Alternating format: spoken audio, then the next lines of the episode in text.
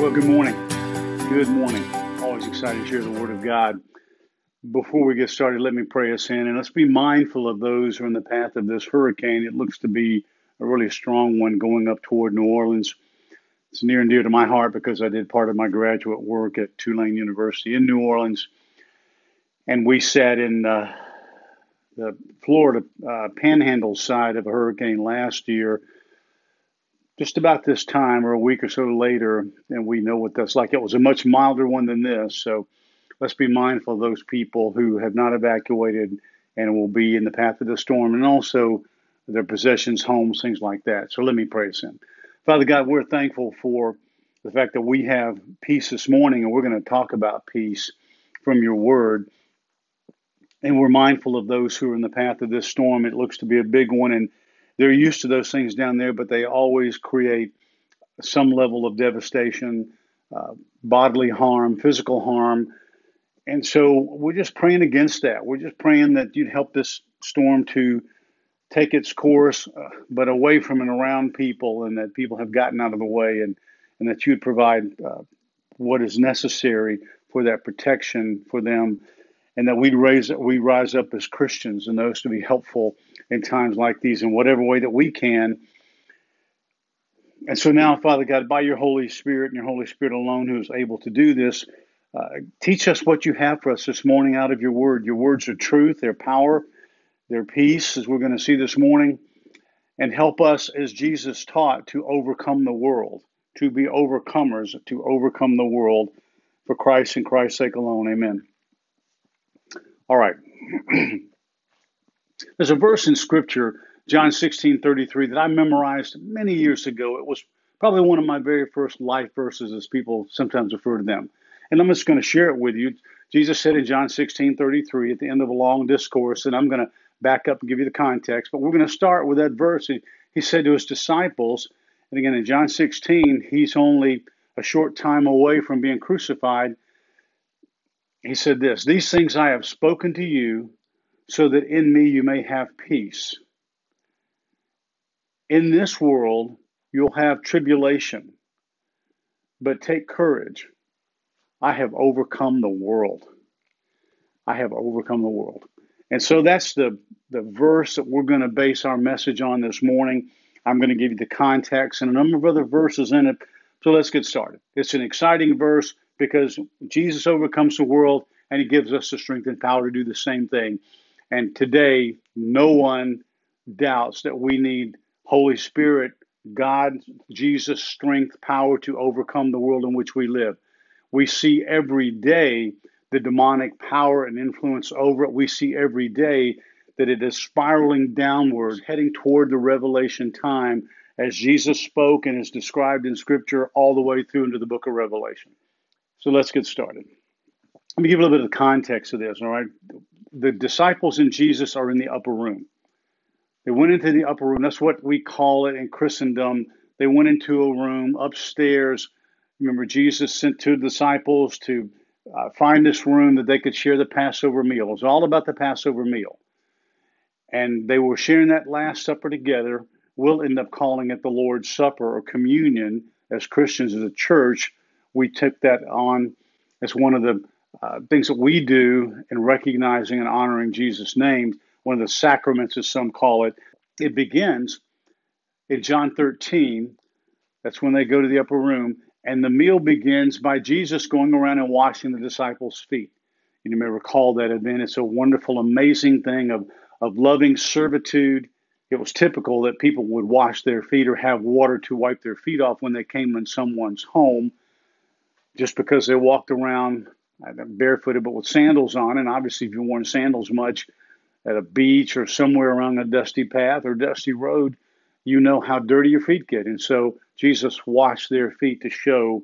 And he said to them later, so I'm doing this as a testimony to you that you would learn to understand we're not to be above people, we're to get down here and serve people. And that was why he washed their feet. That was in John 13. We move on into John 14, and he begins to introduce to them as he's talking more and more about his death, introducing them to the person of the Holy Spirit. And in John 14 and again in John 16, as we're going to get into today, he talks about the Holy Spirit. Why is he doing that? because they're starting to get scared. They've had this amazingly sweet ride for three years. It's been a good time. You're walking around with a guy that now most, I think, believe that he is the Son of God and Messiah, but they weren't sure up to uh, uh for a while in that they're just following around this guy that's doing amazingly cool things. He is healing people all over the place. He's teaching the Word of God as no one had ever done before. And people marveled at that. He even raised the dead and Lazarus and uh, Jairus' daughter and other things that he just did these amazing miracles. And so these were chosen men, and it was incredible. It was a sweet gig, as we say, and they loved it. Now he's beginning to repeat this message of look, we're going to Jerusalem one last time, and I'm going to die. And I'm not going to die just because I'm sick or whatever. And I'm going to die because they're going to take me and they're going to kill me. And they're going to put me to death so that the Old Testament prophecies are fulfilled. And they're getting scared because all of a sudden now they realize we're going to be alone. We're going to be by ourselves. And while the people loved Jesus and they went around praising him and shouting Hosanna for the most part, and loving these miracles and loving him. And they loved the disciples, I'm sure, because they were with him. It was just a great party, enjoyable time, wonderful time. But Jesus was teaching them all along. And he began to talk about his death. And they thought, you know, wait a minute, time out here. If he's gone, we're in trouble because not everybody loved him. And we know that the Jews, his own people, the Jewish religious leaders, the Pharisees, and all the religious leaders hated him because on several occasions he had claimed to be God. And that blew them up, as you can imagine. And so all they wanted to do was kill him. And so the disciples knew if Jesus was gone, they were in trouble. And indeed they would be. and that's why he began to teach them.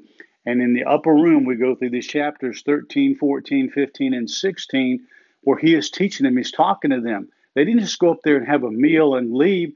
He taught them, and all these words through these marvelous chapters that I'm in the book of John were taught in the upper room. And so that's the background and the setting for where we are today.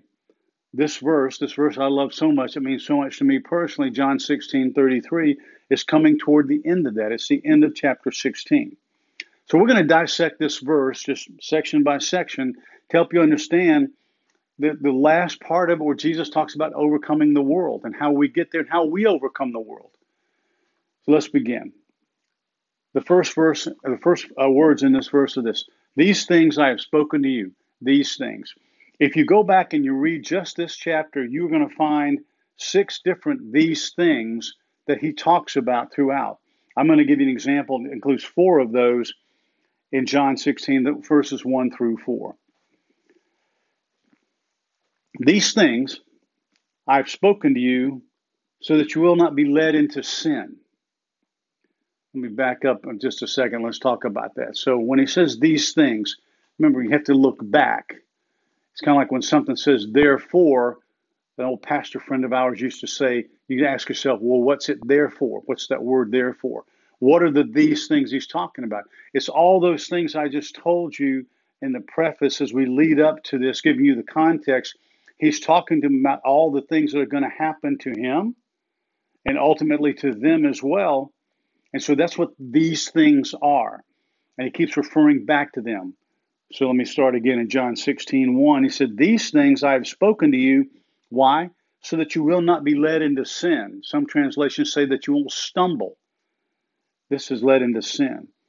And they will ban you or make you outcast from the synagogue.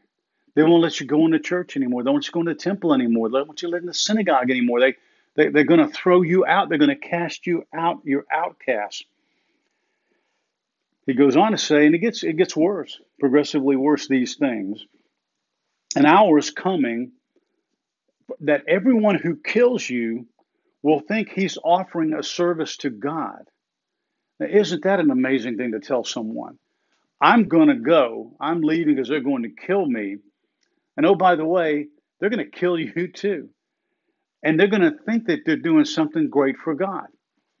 Now, what's the best example that we have in Scripture? Well, a little, a few years after this, after Jesus, he wasn't a contemporary, but not long after, we find a young man named Saul. Saul was the Pharisee of Pharisees. He's one of the best educated, smartest Pharisees ever. So well educated, so smart. And his job, he felt like his job was to go around and persecuting Christians even to death. And we know that story beginning with Stephen, that uh, Stephen was one of the early church leaders, one of the deacons appointed, and they stoned him to death. And Saul was there, and they said they laid their coats at the feet of Saul, who gave hearty approval. You see, they thought they were doing a great thing. And when Saul was knocked down on the road to Damascus, Jesus confronts him and says, Saul, why are you persecuting me? You're killing me again and again. And what were Saul's words back? Lord, how am I persecuting you? How, how am I doing? I thought I was doing something good. These Christians, this is a cult. These, this is a cult. That Jesus could not have been the, the Son of God, Messiah. He couldn't have been. And Jesus said, Why not? I am. I am the Son of God. I am that person. And we know that Saul was radically saved. Later on, his name was changed to Paul because it was more the Gentile name. Saul was a Jewish name. That's the only reason it changed. You find that in about Romans, um, excuse me, Acts 11 or 12. You see, this is a great example of it. Saul thought killing and persecuting Christians was a good thing. He was doing, he was honoring God. He was doing God's work. And so Jesus is kind of prophesying that here when he says, listen, they're going to think they're offering a service to God. Then he said, These things they will do because they have not known the Father nor me. He's saying they really didn't know God. There's so many people today in the church, they think they're Christians. They're not. They are not. They don't really know God, not the God of the Bible. People know the God, and especially people outside the church, they know the God that they create in their own minds. They know the gods of this world that or they make up a God that does what they want when they want it, or the things that they think are right or pure or holy then that's what they assign to God. But they pay no attention, have no knowledge of, or ignore the God of the Bible. And that's what Jesus is telling his disciples. They don't know me, not really. The third one, he says, But these things I have spoken to you, so that when their hour comes, you, are, you may remember that I told you of them. These things I have spoken to you, so that when their hour comes, you may remember that I told you of them. And then he went on to say, However, I did not say these things at the beginning because I was with you. In other words, he's telling them more difficult and scary things, but he's he's wrapping it in the Holy Spirit. Chapter 14, the Holy Spirit. Chapter 16, he's going to go back into the Holy Spirit again to tell them, I'm sending a comforter and a guide and the strength and the power you're going to need. Because he's telling them things and he said, Why am I telling you that? Because now I'm not going to be with you anymore. I didn't tell you all this stuff before because I was with you. You didn't need to know it at the time. I'm telling you now because I'm leaving. I'm going away, but I'm not leaving you alone as orphans. I wouldn't do that. I'm sending the Holy Spirit. I don't know how much comfort that was to them at that time. I don't know because they didn't really know who the Holy Spirit was. Remember, until Pentecost and Acts, the Holy Spirit in the Old Testament came in at certain times in different places, but the Holy Spirit had not come on. There was no church, had not come over those people born again in Christ because there were none. So the Holy Spirit was active and present, but in a different way. The Holy Spirit was present in creation. Remember, I shared that with you and taught you that uh, months ago. The Holy Spirit was active and always present, um, you know, omnipotent, omniscient, omnipresent, just as God, the Father, and the Son, because the Holy Spirit is God, always there, but worked in different ways and had not come in the way that he was going to be needed and come. Why? Because Jesus, Messiah, had not come to save us from our sins. And so that's why he's telling them all these things at this time, because now he wasn't going to be with them. And that's what he said I was with you before. You didn't need this stuff. I was here. I was the power, the strength. You look to me, but not anymore. Not anymore. Shortly, in a short time, the next morning, the next day, that night, Jesus would be captured, and then the next morning, the crucifixion would begin. So it wasn't very long after. The next part of that verse, the first part was, I, These things I've spoken to you. Now we get into the part that he starts to try to comfort them, so that in me you may have peace you may have peace. Now, Almost every one of us, when we hear the word peace, we immediately think of war, right? Peace and war. That's just what we think. They kind of come together. We're not thinking about the kind of peace that Jesus is talking about and describing, but we're going to look at that.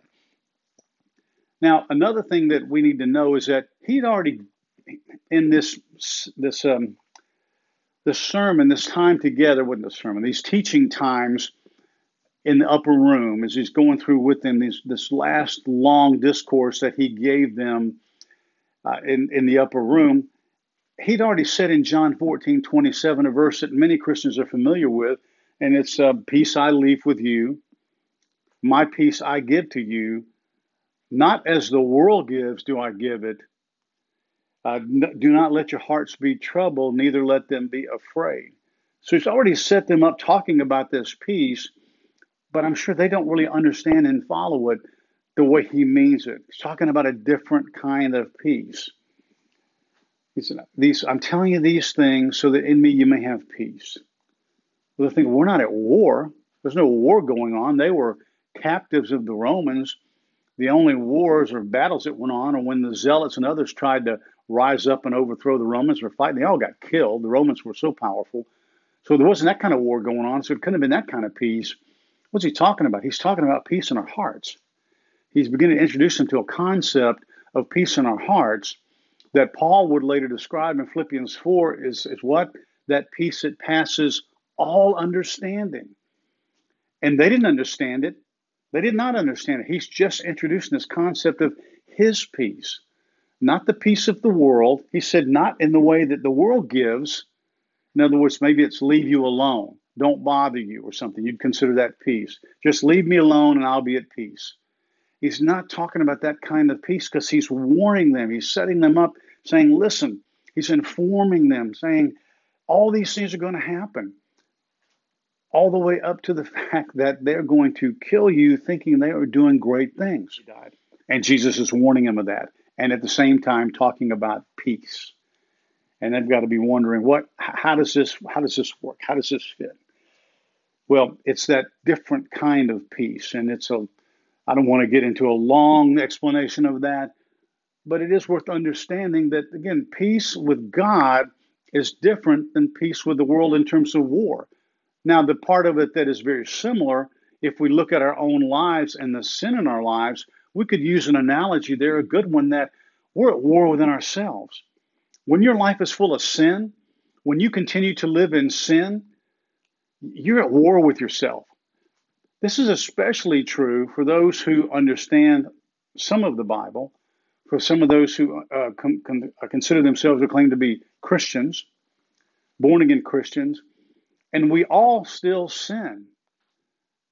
And we lose that peace at times. But it's not an ongoing thing.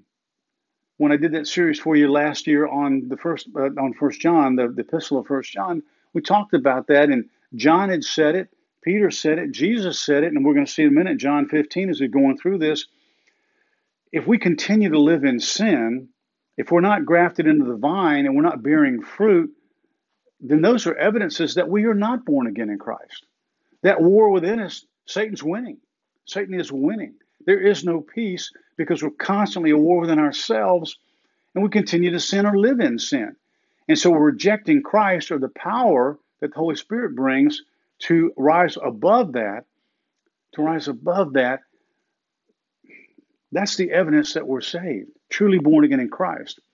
In John 15, Jesus, I'm doing a series. I have been for a couple of weeks now on our the podcast Words Worth Remembering, and you can subscribe to that if you want to by going to onlyjesus.life. But you know those I am. I am the you know the good shepherd. I am the uh, door. All the seven I ams that he taught. Also in the book of John, and in John 15, there's the last one says, "I am the vine," and he goes in the explanation of the vine and the branches. The vine and the branches. He said, "I'm the vine. God the Father is the vine dresser." And if you're born again in me, if you're engrafted into me, then you're the branches. And if you're grafted into the vine, what, what happens? If a branch is truly grafted into the vine, a fruit vine, whatever kind of vine is, grapevine, it's going to produce fruit. It is going to produce fruit. And he goes on to talk about it. If it doesn't, it's cut off and thrown into the fire. It's a different discussion. But you see, the evidence that we're born again in Christ is that we will produce fruit. That's his point there, and that I am the vine, the last of those, as he's teaching this through, coming down to look, I'm going to bring peace because you're scared to death and understand that I'm leaving, and you know that war is coming, if you will. And this time, that war would be from the Jews, from the Pharisees, those people that uh, didn't believe Christ, didn't believe his Messiah, in fact, believed he was a, a cult leader and a blasphemer and wanted to kill him and wanted to kill anyone associated with him. And so the persecution of the church was terrible. And in some nations, by the way, it still is. And you can Google that and look up the persecuted church. There are people being martyred for the name of Christ every day in this world. And we need to help support those people that support them. Peace. What kind of peace can you have in the midst of internal war? internal war. Well, that's what Jesus is saying. I came to give you this kind of peace. It's a different kind of peace. You're going to be able to look at these things and stare them down. You're going to be able to look at this persecution that's coming when people want to kill you, and punish you, and beat you, and all the things that happen to Christians. And then later to the Apostle Paul, we read those in graphic detail with the Apostle Paul. All those things were happening to Christians, and he was part of that for all the time even before he was he was a Christian, before his salvation experience. So Jesus is telling them, look, this is peace coming. I'm gonna I'm gonna lead this peace, my peace. It's a different kind of peace. It will ha- let you have this internal ability to rest and understand that okay, they can take my life, but they can't take my Savior. They can take my life, but they cannot take my salvation. You can kill the body, but you cannot kill the spirit. And the spirit of God and those of us who are born again in Christ is renewed. It's eternal. It will not die. In fact, when they killed him, their spirits, those who are born again in Christ, just like us, when we die, if you're really born again in Christ, your spirits go immediately to be with him in heaven. Immediately, your spirit does. Your body dies. The resurrection later on, that's a different story, but your body, the spirit goes immediately to be with God. That peace never leaves. The peace that passes all understanding that Paul talked about in Philippians 4. Oh, that we would find that peace now, right now. And so let me just challenge you if you're struggling with peace, warring with peace because of the sin in your life, then ask yourself this question Am I really born again in Christ? You may just be in a bad place. You may be a solid Christian, and yet you are in a bad place demonic persecution, satanic persecution uh, persecution of other people, whether it's demonic or not, and you're just in a hard place. But you can find that peace if you just get in the Word and get on your knees and ask the Lord God to restore that peace. Restore that peace, Lord, no, matter what's happening, no matter what's going on around. I've seen that with people sitting in a prison cell that were sentenced for many years to stay there. That's a difficult thing. People coming in from a homeless camp and coming into missions or places that are recovery, they're trying to find that peace again because the world wants to tear it away. Despite what they say, the world wants to destroy our peace. It does. It does. But Jesus said, I've spoken these things to you that in me you may have peace. The peace is only in Christ. Otherwise, it will be this temporal peace that will come and go, come and go. And as Christians, when we get quiet, get alone with the Lord, start talking to God, our Father, reading His Word, we read these words of comfort and peace, words that David wrote and others wrote throughout the Psalms, and just reading the words of Christ and then the apostles through the epistles, the words of peace that they spoke. And it is a different kind of peace because it's an eternal peace.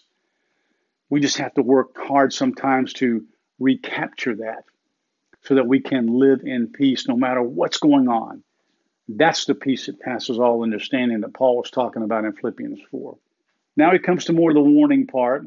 He said up to this point, These things I've spoken to you so that in me you may have peace. Now here comes the tough part. In this world, you will have tribulation, trouble. Is which version you read. I like the one that says tribulation. In this world, you'll have tribulation. Why?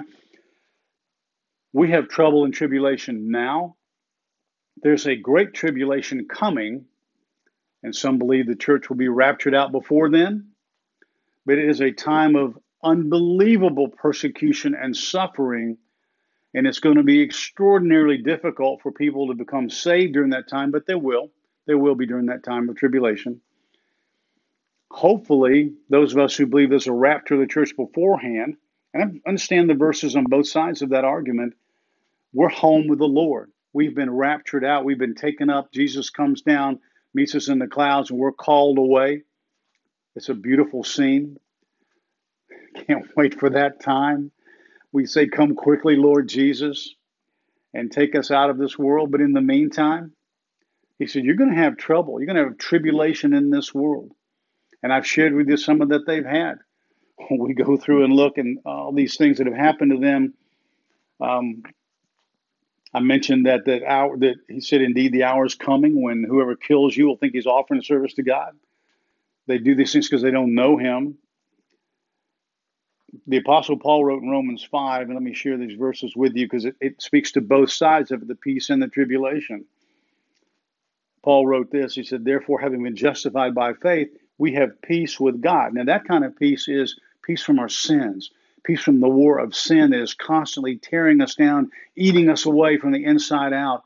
We have peace from our sin. We have peace with God. We're at peace with God now because the blood of Christ has saved us has saved us and made us right and perfect again in the eyes of a holy God.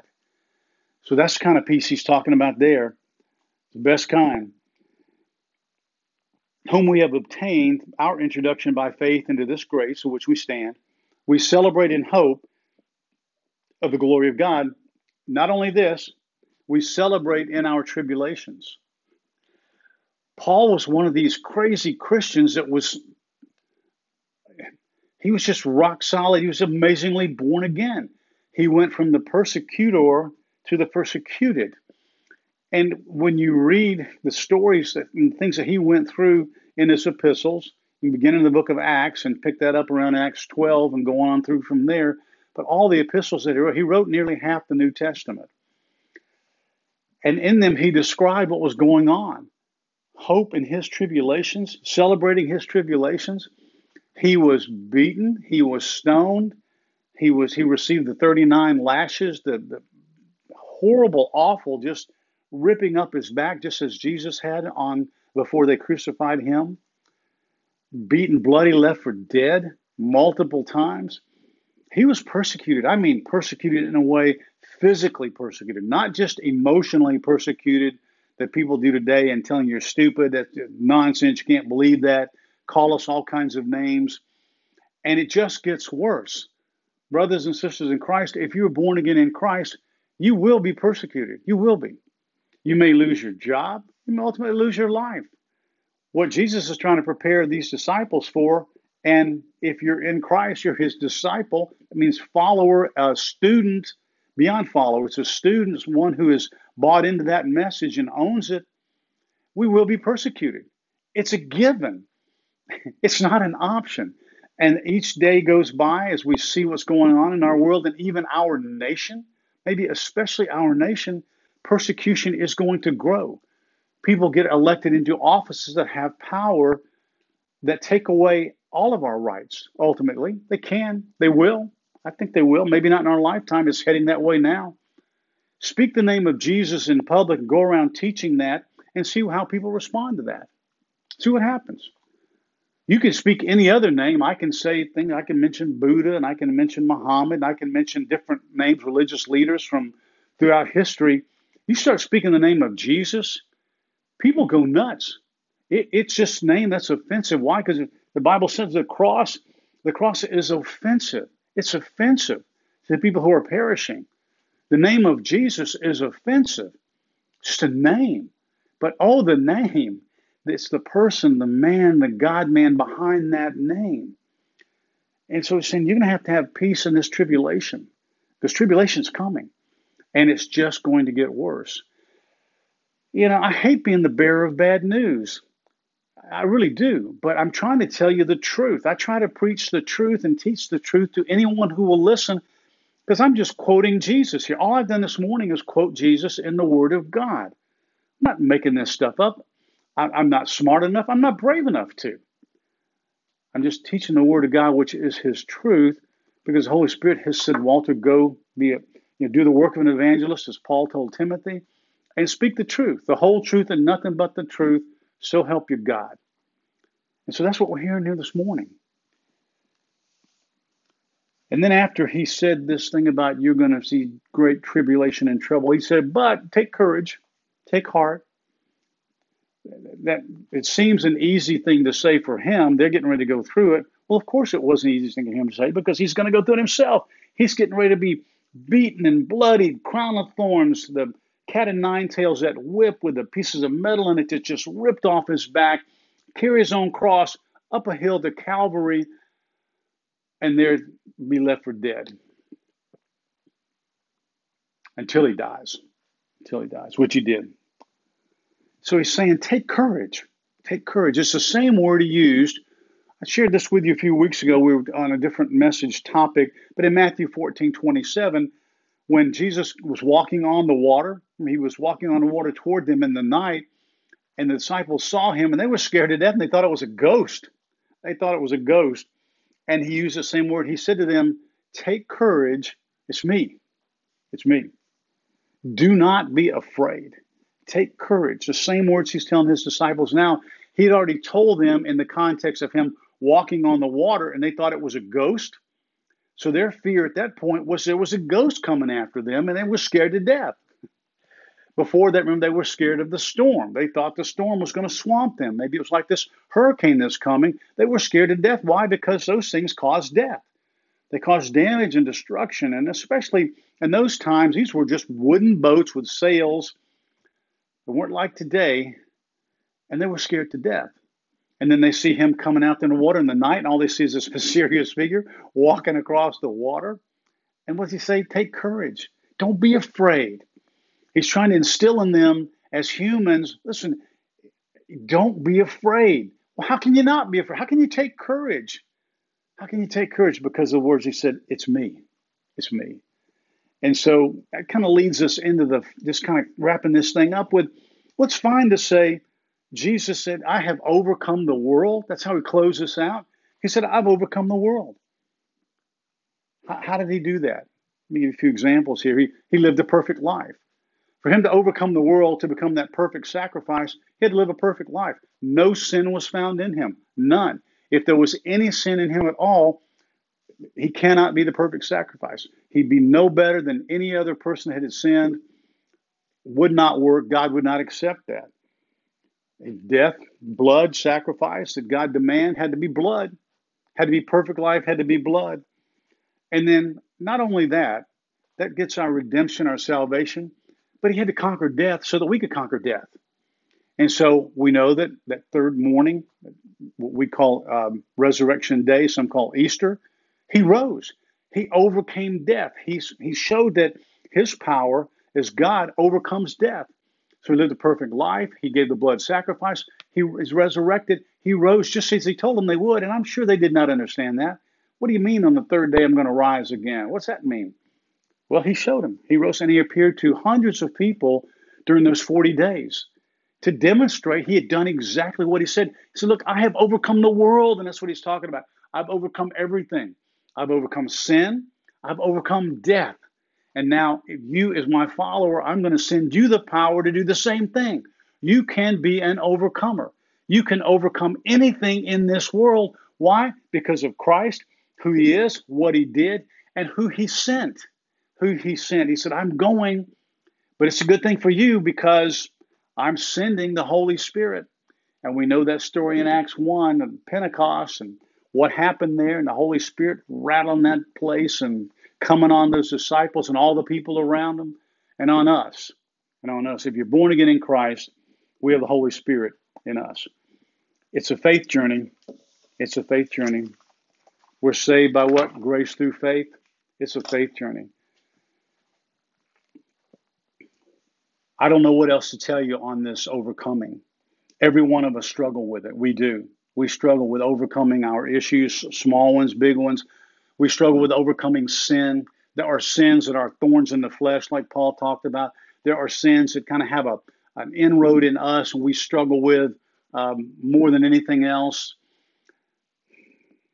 We have the power to overcome, but it takes faith and it takes staying in the Word and on our faces before a holy God, confessing our sin because we still do sin. We don't live in sin, but we still do sin. Confessing that sin because He forgives it. He restores that peace that we need, that peace that passes all understanding. It's exciting. It is, but it's a faith walk.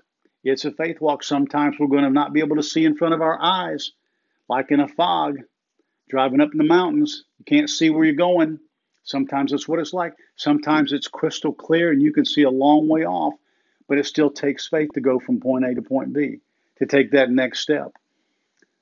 Christian, I just want to encourage you that you can, and by Christ, you have overcome this world.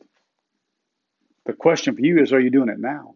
Are you letting all this stuff, all this junk in the world, and it's easy to do, you start listening to all the different media outlets, conservative, liberal, all that stuff. It's easy to see what a mess it is. It is a mess. It's okay. It's supposed to be like that, believe it or not. And the other thing is, it doesn't get any better. we march toward Armageddon, it doesn't get any better.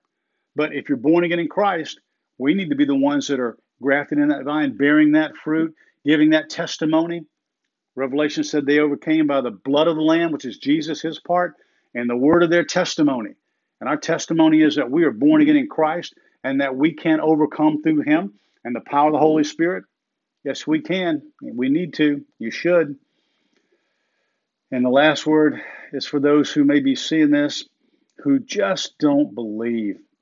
And you're just either uncertain or you live with your own God or gods that you created and you stumbled across this accidentally and you're not watching it by accident, by the way. If you're watching this today and you have rejected Christ again and again and again, and you think people like me are among these prosperity gospel nonsense preachers, or I'm preaching the word of a dead man, you're seeing this or hearing it because God the Holy Spirit put you at this place at this moment to hear it one more time. Maybe I'm the last messenger that he sends into your life. I don't know. But if I am, you need to know that this Jesus, this death, this perfect life, this death, this resurrection was for you. He had you in mind. Your sin was washed at Calvary, cleansed, removed, just like ours, just like anyone's, if if you bow the knee and repent and say, Lord, I need a Savior. My life is a mess. It is totally screwed up. I'm living in fear. There's no peace in my life. And I need what you've been talking about, Walter, and that is I need a Savior. I'm happy to tell you, He is so glad to receive you today if you'll just confess your sin and ask Him to save you from your sin. That's all it takes. That is all it takes a repentant heart, a faith to believe that He has saved you, and that's it. And then you begin to grow in Him, and that's a process we call sanctification. But right now, the first step is that you receive Christ as your Savior. You're born again. I pray that you would. Oh, dear God, I pray that you would. And don't leave this or turn this off before you do that. Father God, we thank you for the peace that we can enjoy as Christians. And I pray that we would. I pray that despite of what the world has going on, that you overcame the world and you gave us the power and strength to overcome it as well. You do not want us to be a bunch of people whining, complaining, running around scared, moaning. The world is, you know, coming to an end, the sky's falling. The world is coming to an end. But we are overcomers by the blood of the Lamb and the word of our testimony that Jesus indeed saves. And oh Lord God, would you would you bring someone into that saving relationship right now today who's heard this word many times and rejected it, but right now today, Holy Spirit, would you just put that conviction in their heart that they would receive Christ as Savior today? For Christ's sake and Christ's sake alone, I pray. Amen. God bless you. Have a great week. Learn more about how you can become a Christian or grow in your walk with the Lord and receive freely of all the biblically based content we have created or donate to help keep this ministry going strong. Go to onlyjesus.life. That's onlyjesus.life.